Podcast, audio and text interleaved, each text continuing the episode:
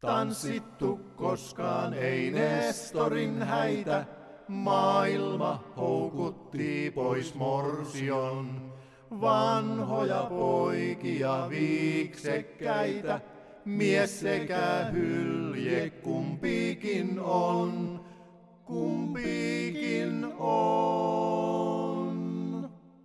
Tervetuloa Veskansan tarinoiden pariin. Minun nimeni on Anne-Mari P. ja minulla on täällä vierelläni historia-asiantuntija Tapani Innanen. Tänään me kuunnellaankin todella mielenkiintoinen tarina.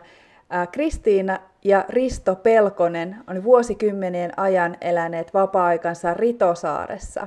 Kristiina muistelut alkaa 1930-luvulta ja he kertovat hyvin värikkäästi vapaa-ajan asumisesta. Kerro meille Tapani, miten vapaa-ajan asunnot ja niiden käyttäminen Pihlajaveden saaristossa on alkanut?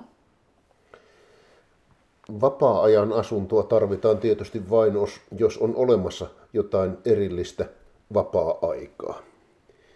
Tällaista väkeä toki on takaa vuosisatoinakin ollut, mutta heitä oli hyvin vähän ja he olivat yhteiskunnan yläluokkaa.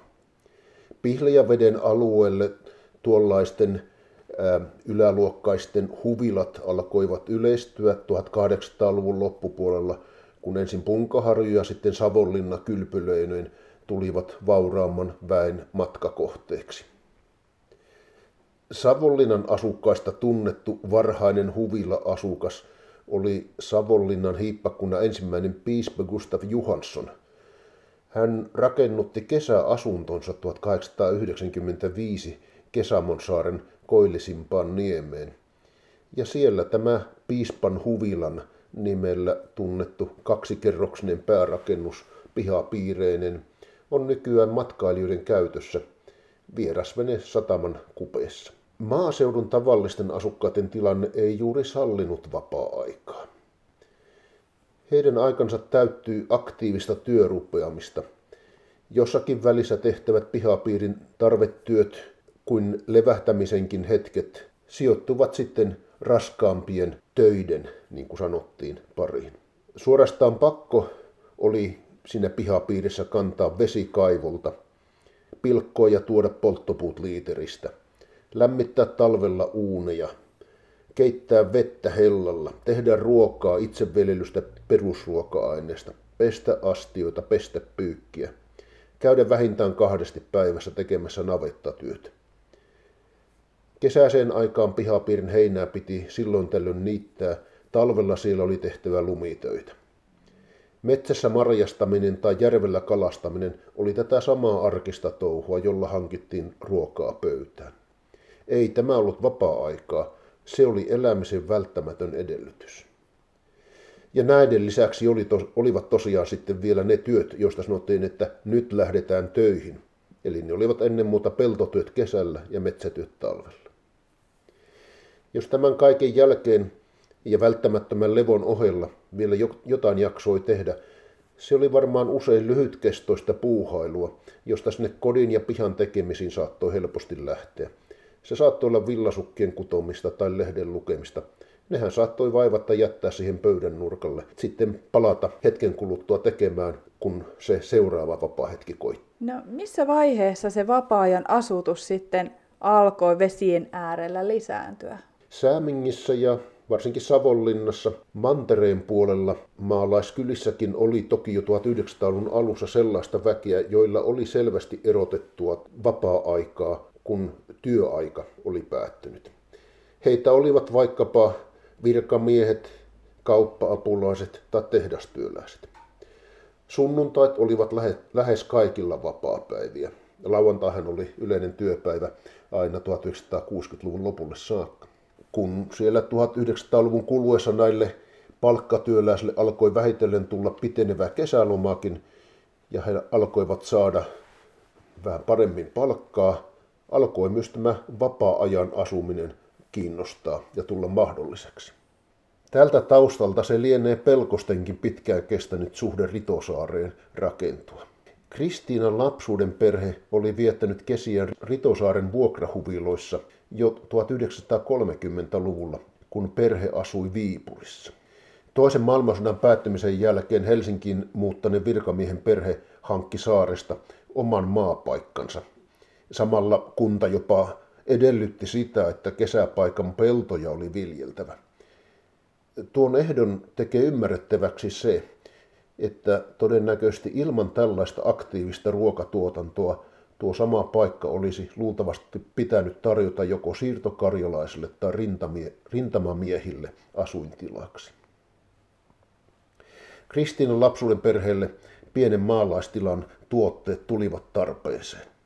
Sodan jälkeisen säännöstelyn aikaan varsinkin kaupungeissa ja isossa kaupungissa Helsingissä asuneiden ruokahuolto oli ankarasti säännösteltyä ja siihen tuli tärkeä lisä, kun oli omia perunoita tai kesän aikana isoksi syötetyn possun lihaa.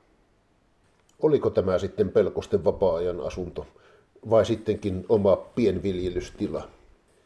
Olihan se vapaa-ajan asunto siinä mielessä, että perheen isä pääsi sinne vain sunnuntaisin ja kesälomallaan. Ja perheen lapset kolmen kuukauden kesälomansa ajaksi.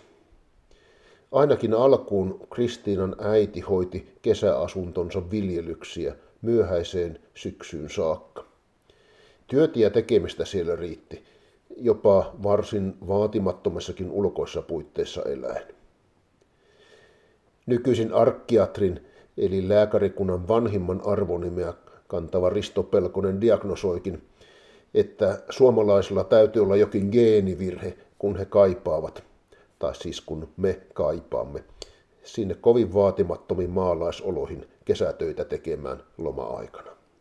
Tuo geenivirhe on kyllä tosi mainio sutkautus tuossa kohtaa. Miten se Tapani arvioit saaren vapaa-ajan asukkaiden ja vakituisten asukkaiden suhdetta ennen aikaa ja ehkä nykyäänkin? Pelkoset kertovat, kuinka Ritosaaren vakituiset eläjät ja toiset kesäasukkaat ovat tulleet tutuiksi vuosikymmenten aikana. Luulen, että tämä on aika tyypillistä monille Pihlajaveden saariston vapaa-ajan asukkaille. Saari on aivan irrallaan muusta asutuksesta. Olkoonkin, että nykyään lossiyhteydet ja nopeat moottoriveneet tarjoavat vaivattoman yhteydenpidon muuhun maailmaan. Saaressa silti tiedetään edelleen, että aivan omillaan ei kukaan elämässä pärjää. Edelleenkin niitä puuttuvia lettujauhoja tai repsahtaneen laudan kiinnitysnauluja saa käydä naapurista lainaamassa – ja myrskypuiden kaaduttua tielle voi vakituisen asutuksen naapuri ilmaantua moottorisaansa kanssa apuun pyytämättä ja yllätyksenä. Saariston kylä on yhteisö, johon uusikin vapaa-ajan asukas saa tulla mukaan. Hm, muutoinkin kuin vain yksityistien osakasmaksujen maksamiseen. Tästä mekin on päässyt saariston vapaa- asukkaana nauttimaan ja täytyy antaa täydet pisteet Ahviosaaren vakituisten asukkaiden huolenpidokyvystä. Kyllä varmasti kaikki asiat on hoituneet, mitä on uskaltanut vaan sanoa ääneen. Eikä se sitten ihme ole, että pelkoset kertovat, kuinka heidän lapsensa ja lapsen lapsensa ovat kovin kiintyneitä Ritosaaren kesäpaikkaan. Arvelen, että samaan tapaan monilla Pihlajaveden vapaa-ajan asukkaista on jo pitkäkestoinen sukuyhteys näihin saaristomaisemiin. Heille, siis Anne-Mari sinulle, samoin minulle, ei ole kysymys vain siitä, että viikoksi kahdeksi siirryttäisiin viettämään loma-aikaa pois kotoa. Kysymys on pitkäkestoisesta, ehkäpä jo lapsuuden ajan tunnelmista, saariston maisemista ja saariston sosiaalisesta elämäntavasta. Vapaa-ajan asukkaatkin ovat niin halutessaan Veskansan väkeä. Ehdottomasti tällä tavalla, ehdottomasti itse kuulun Veskansaan vapaa-ajan asukkaan. Kiitos Tapani tästä ja nyt siirrytään Matti Muhosen tunnelmoinnin kautta Kristiina ja Risto Pelkosen tarinan pariin. Tämä taivas, tämä, taivas, tämä maa, tämä maa, sillä arvoa on pysyvää. Tämä taivas, tämä, taivas, tämä maa, tämä maa, sukupolvelta toiselle jää. Tässä on, on minulla keskustelukumppaneina Risto Pelkonen, lääkärikunnan vanhin arkiatri. Tämä on, on minulle ja meille kyllä aivan suunnaton ilo ja kunnia saada, saada sinut mukaan. Ja Riston vaimo, Kristiina. Ja teillä on pitkäaikainen ystävyys, jos niin voi sanoa, niin Ritosaareen. Eli olette tätä veskansaa mitä suurimmassa määrin, mutta edustatte kuitenkin vähän erilaista näkökulmaa, mitä nämä siellä pysyvästi asuvat ihmiset. Totta kai joo. Ja, ja tämä näkökulma tässä kiinnostaa. Te, te näette vähän niin kuin ulkopuolisena enemmän, objektiivisenakin niitä asioita, mutta kuitenkin teillä on hyvin syviä omia kokemuksia sieltä. Joo, näin se on. Vai niin?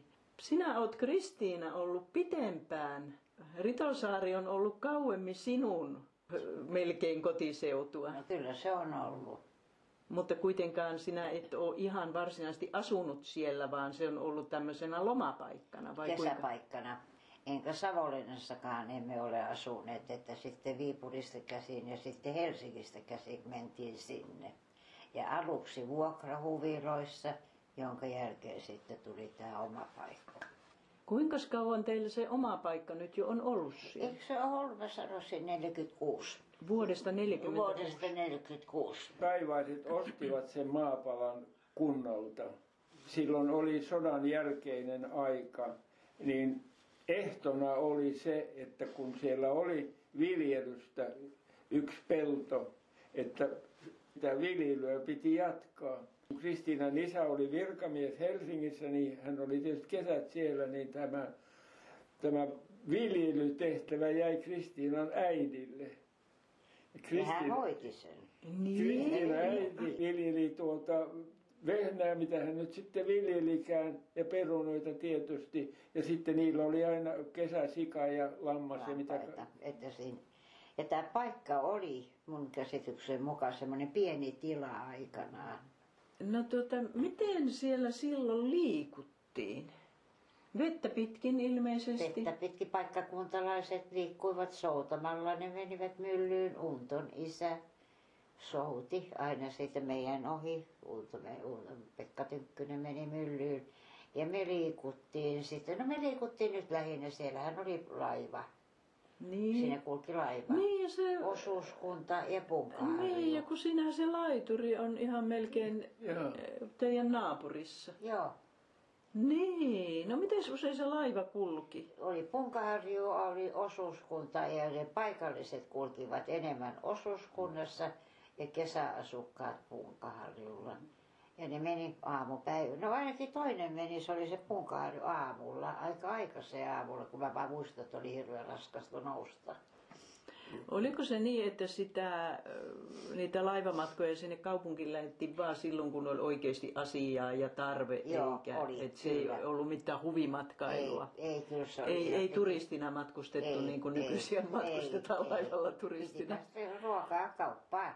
Niin, Ja sitten niin. oli vielä me aina täältä lisää, se oli se mikä myöskin, että sitten kun ruokaahan ei saanut muuta kuin hakemalla kaupungista, niin silloin tuota, siihen aikaan siellä oli semmoinen, eikö se ollut huotilainen? Oli Niin, niin laivalla tuli, tuli Aamulla paketti, soitti, ruokapaketti. tilattiin ruuat ja laivalla tuli ruokapaketti, joka käytiin sitten hakemassa. näillä taivaisen perheillä ja sitten tällä alkuperäisväestöllä oli hy- hyvin lämpimät suhteet aina ollut. Paikallisella kyllä. niin, niin, että se Äiti on... oli hyvä ystävä Kalle Tynkkysen emännän kanssa ja Väyrysen emännän kanssa ja, ja myöskin Unton Joo. äidin, että, että me oltiin kyllä hyvin niin kuin läheisesti. Mm, mm. Silloin kun nämä muuttivat kesällä maalle, niin silloinhan ei ollut tuota tosiaan, ei ollut linja-autoja sinne Savonlinnasta, niin nämä kävelivät Savonlinnasta Ritosaareen. Ihan totta. Joo. Ja siinä oli pari kertaa piti mennä veden yli, että käytiin Kaartilassa muun muassa pyytämässä venekyytiä ja sieltä yhdestä talosta sitten vietiin lähdettiin veneellä ja sitten taas lähdettiin kävelemään. Ja sitten oli kävely vielä sitten tämä Ikoniemi Ritosaari. Ja se on myös aika liikuttava, kun Rope, siis tämä Kristiinan isä, tuli kesälomalle Helsingissä. Niin ne päivät oli niin tarkkoja, että kun se juna tuli niin, että se, silloin se laiva oli jo mennyt, niin, niin. nämä soutivat Savonlinnaan. Ja tuota, niin. Siitä toista parissa. Niin, toistakymmentä kilometriä. perässä ja me mun veneen kanssa soudettiin. Niin. Mutta ei, koskaan ei ollut huono sää, ei satanut, ei ollut tuuliesteenä. Aina isä saatiin maalle sen niin. yön aikana. Niin. Seuraava mahdollisuus olisi ollut seuraavana päivänä. Niin. Ja se olisi lyhentänyt sitä se aikaa. Ei ollut niin. tai vapaata ja ei ollut, se olisi ainoa loma. Ja miltä se sitten tuntui, kun missä vaiheessa, vai Tokko missään vaiheessa niin tuntui siltä, että no enpä lähde nyt sinne. Ei. Ei ensikään? Ei ensikään, ei, ei tule niinku mieleen. Eikä murrosikäisenäkään ollut, että, ei, että se oli ihanaa. Ja siellä oli aika paljon näitä tämmöistä huvila-asukkaiden nuoria. Et me oltiin paljon yhdessä siinä se urheilukenttä, mikä nyt oli siinä, joka on nyt menetetty siinä, siinä koulun, koulun luona. Niin, siinä koulun niin siellä illat pelattiin ja leikittiin neljä maalia pelattiin ja, ja sitten leikittiin, kun pimeä tuli, niin sitten leikittiin tämmöisiä piilo, piilosilla ja me oltiin hirveän paljon yhdessä. Mm. Ja sitten Eito, sinähän te kävitte tansseissa. Niin, no sitten me käytiin Moihilla tansseissa. kun Moisommalla tanssi? Joo. Niin. Soutaen. Showtime. Showtime. No onhan siitä nyt ollut melkein, mitä siitä oli? Sitten mentiin illalla ja iltapäivällä Noin, ja viisi, kuusi kilometriä varmaan. Mä olin kyllä silloin sen verran nuori, että silloin minä en ollut semmoinen tanssi. Mä olin enempi siellä katselin ja että ne oli mun serkut, jotka olivat semmoisia tanssityttöjä. Mutta se on, se on musta semmoisia kaksi hirveän jännää tarinaa oli se, että silloin kun taivaiset oli ostanut sen maan ja rupesivat rakentamaan, niin tämä Kristiinan isä, joka oli korkea virkamies, aikanaan kaupungin vesijohdon toimitusjohtaja, mutta virkamiesten palkat oli silloin siis tosi surkeet. Ja, ja sittenhän ne teki lakonkin. Niin sen takia niin tämä tämä tuota, talo rakennettiin sillä, että Kristiinan äiti tuota, viljeli ikikukkia. Kato, kun siihen niin. aikaan ei ollut oikein mitään. Ei niin, niin, ollut. Niin. Ikikukkia ja sitten myi kaikki, mitä kotissa oli myytävää. Ja, ja niillä rahoilla se sitten, nämä rakensivat sen talon. Hän vei kauppatorille, niitä niputettiin. Mäkin olen niputtanut vaikka kuinka paljon niitä niin. ikikukkeja. Ne oli vaaleanpunaisia kauhean nättiä. Niin, niitä olkikukkia. Joo. Niin, olkikukkia Joo. toisella nimellään taisi kulkea. Niin. niin, ne oli kauhean nättiä. Niin, niin. Niin niitä niputettiin ja hän vei niitä sitten junalla, otti ja vei tuonne kauppatorille ja sitten jollekin joku myyjä kanssa oli tehnyt niin, että joku vanha rouva maalla näitä viljelee ja, ja haluaa myydä. Ajatella. Ja ne on todella sitten ra- niillä rahoilla. Ajatella. Oli siinä nyt jotain, sillä kaikki meni kaupaksi, mitä vaan talosta irtosi. Niin oli siinä tommosia. Joo, en. Ja se on sitten vielä näitä juttuja, ja se on kyllä myös hyvin hauska tarina tämä sota-aikana, kun nämä viettivät kesää siellä, niin siellä Kosolossahan oli vanki, vankileiri. sotavankileiri. Niin. Ja siihen aikaan, kun ei oikeastaan mitään saanut, niin nämä vangit oli hyvin taitavia tekemään tuohitöitä. Ja, ja nämä meni sitten, Kristiina, äiti ja lapset meni sinne tuota vankileirille ja vaihtuvat sitten veivät perunaa, mitä veivät. Ja sillä saivat tuota, sitten näitä äh, tuohitöitä ja Kristiina oli muun muassa koululaukkuna. Tämmöinen olkalaukku tuohesta. Mutta äiti oli semmoinen tehopakkaus. Niin, jo, jo, joo, siis koko se projekti ei olisi onnistunut ilman Kristiinan äitiä. Joo, ei. Se, hän oli semmoinen hyvin määrätietoinen, mutta tuota viisas ihminen. Hoksas etukäteen, mitä kannattaa tehdä, pitää tehdä ja, ja, ja myöskin toimi. Joo. Niin, että ne ei ole siihenkään aikaa olleet sillä lailla semmoisia sukupuolisidonnaisia nämä tehtävät välttämättä. Ei, ei. Että on ollut näitä napakoita, topakoita naisia, Joo, jotka ovat joo, pitäneet. No niissä taloissahan tietysti oli emäntä, oli valtio Niin, maalaistalossa. niin, kyllä se on monessa talossakin ollut varmaan sillä lailla, että, että se napakka emäntä on pitänyt taloa pystyssä. Joo. Et juoppojahan siellä ei ollut, Ei. eikä laiskureita. Ja luulisin, että minkä me on näitä saariston ihmisiä jututtanut, niin siellä on ollut varsin säntillistä Joo. väkeä ja, Joo. ja sellaista mm, ahkeraa ja Joo. työteliästä. Ja... Joo. No tuota, mitä sinä muistat siitä sota-ajasta siellä? Ja kun sä oot ollut Helsingissä, niin olitteko te evakossa mahdollisesti sitten? Me ei oltu siellä varsinaisesti evakossa, me oltiin sitten evakossa muualla, mutta oltiinhan me sota kesänä siellä. Se, Niin. se kaukainen jymy, se humina, joka kuuluu. Ja sitten se, mikä mulle jäi, että kun me mentiin sitten päivälaivalle, kun piti aina mennä tietenkin postia ja muutenkin, niin tuota, kun siinä oli aina siinä kopassa oli niitä ruumisarkkuja. Niin se mulle on jäänyt mieleen, ne No, ruumisarkut Kaatuneita. kaatuneita, kaatuneita. Ja sitten se tykkien jymy, joka kuuluu. Että se kuuluu jostain kauempaa, Kuuluu. Mistä mutta, se mahtoi kuulua mutta sinne niin. Savonlinnaahan kai pommitettiin silloin talvisotaan, Joo. että se on tullut talvella. Että, niin, että te ootte, ette ole silloin ollut Ei Savonlinnassa. silloin oltu, kun, ei. Me oltiin Enonkoskella evakossa, kun silloin tuo po- pommit, po- pommikoneet tulivat Savonlinnasta, kun oli tuhossa tehneet.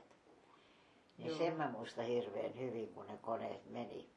Ja talon tyttö oli sitä mieltä, että, että te viette ilman heitä. vai? Juu, talo, talon me pikkutyttö, mä oon vähän nuorempi, niin se että te saa olla täällä, otetaan heidän ilmaa.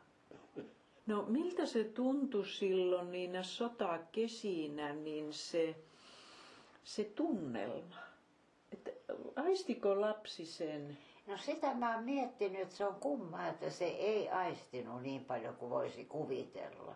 Hmm. Että ei ollut semmoinen yleinen ahdistuksen ilmapiiri. Ei, ainakaan meidän lasten ei. Mm, mm. No tietysti sulla on ollut siellä se topakka äiti, joka, joka on ollut varmaan niin semmoinen käytännön ihminen, järkevä käytännön ihminen, ihminen, erittäin että hän on ihminen. Tehnyt työtä ja touhunnut ja mitä on tuntenut ja mielessään ajatellut, niin ei ole siirtänyt sitä tunnetta teihin. Silloin kun piti kaikkien olla tässä yhteisessä työssä, niin hän meni koko kesän joka aamu mustalle suolelle sinne leikkaamaan ruista, vehnää, tekemään tämmöisiä peltotöitä, ulkotöitä. Niin, ja myöhään Siis syksy- äiti kävi Ja myöhään syksyllä. myöhään syksyllä, kun me tultiin tänne kouluun, hän jäi sinne hoitamaan sikaa. Mm-mm. Vai niin? Kato, kun lapsilla piti olla talvella ruokaa. Niin. Ja onhan sekin hauska tarina. Tosiaan sitä ruokaa oli hyvin vähän se missä tahansa, niin nämä veivät sijaan, ostivat täältä sijaan. Somerolta. Ja Kristiina kuljetti sen, se oli niiden kylpyammeessa Yö. yön, tämä sika, porsas. Ja Niin. sitten seuraavana aamuna hän vei sen tuota kottikärryllä sen sijaan Helsingin asemalle. Niin. Ajattele siis Mannerheimin tien yli kärräsi kottikärrylle. Kuka on kiinnittänyt huomiota? Kustitko sinä sen porsaan kanssa sitten Savonlinnaan? Kyllä me mentiin varmaan, jo täytyisi olla vastaanottamassa. Ajatella, Ja sitten tuli syksy ja koulu alkoi, no äiti ei vielä lihottamaan porsasta. Ja te tulitte... Ja me tultiin tänne. No kenen kanssa te täällä? No te isän kanssa asuitte täällä Kyllä, sitten. joo. Että niin nämä menee. Joo. No sitten kun te olitte tavanneet siellä vähän, vähän vanhempana ja aikuisempana, niin sitten sinä tulit sinne Ritosaareen Kristiinan mukana, Joo. niinkö? Kyllä, ja se oli sillä tavalla, että siihen tähän alkuperäiseen huvilatilaan kuului se tämä niin sanottu punainen talo ja siellä oli sauna. Semmoinen tosiaan vanhanaikainen sauna, iso sauna. Ja me asuttiin siinä saunassa monta vuotta. Löylytila, se oli meidän huoneena, nukkumahuoneena ja sitten se sauna eteinen, niin oli sitten ruokapöytä. Ja meitä oli viisi henkeä silloin. Ei sekään tuntunut. Niin, oli sitä mukavaa. kesti melkein kymmenen vuotta. Joo, no ettei sitten niin kauan. 67 sitä suurennettiin. No sitten sä nukuit jo lopuksi leikkimökissä. Se olikin vähän ahdasta se elämä. No oli se tietysti, mutta ei, ei silloin ollut, ei ne ollut mitään niinku hankalia. Mm. Ei siinä koskaan ollut niinku, että voi voi. Ja...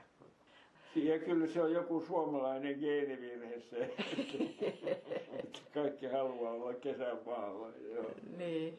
Mm. Sitä mä oon ajatellut, kun nämä meidän omat lapset ja sitten nämä lasten lapset, ne on kaikki niinku kiintyneitä sinne niin kovasti. Että onko siellä jotain erikoista ve- vetoa, joku tai tunnelma vai ne haluaa tulla sinne, mm. kun on lomalla muutama päivä, ne haluaa tulla. Et, et ne on ollut ihan pienestä. No ne on ollut kyllä, joo. Niin, ne on ja ollut että se on niinku siirtynyt. Se on, joo, se on totta. Se on totta. siirtynyt ja siinä varmaan siirtyy se sellainen tunne siitä, että miltä siellä tuntuu olla. Joo. Ei niinkään se, että mitä siellä tehtiin, mitä siellä syötiin, vaan minkälainen tunnetila siinä on. Niin varmaan on. Mm.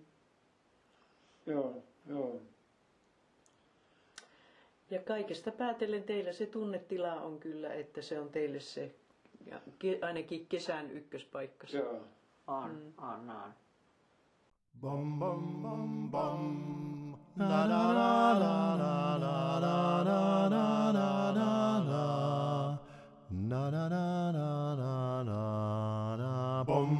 bum bum.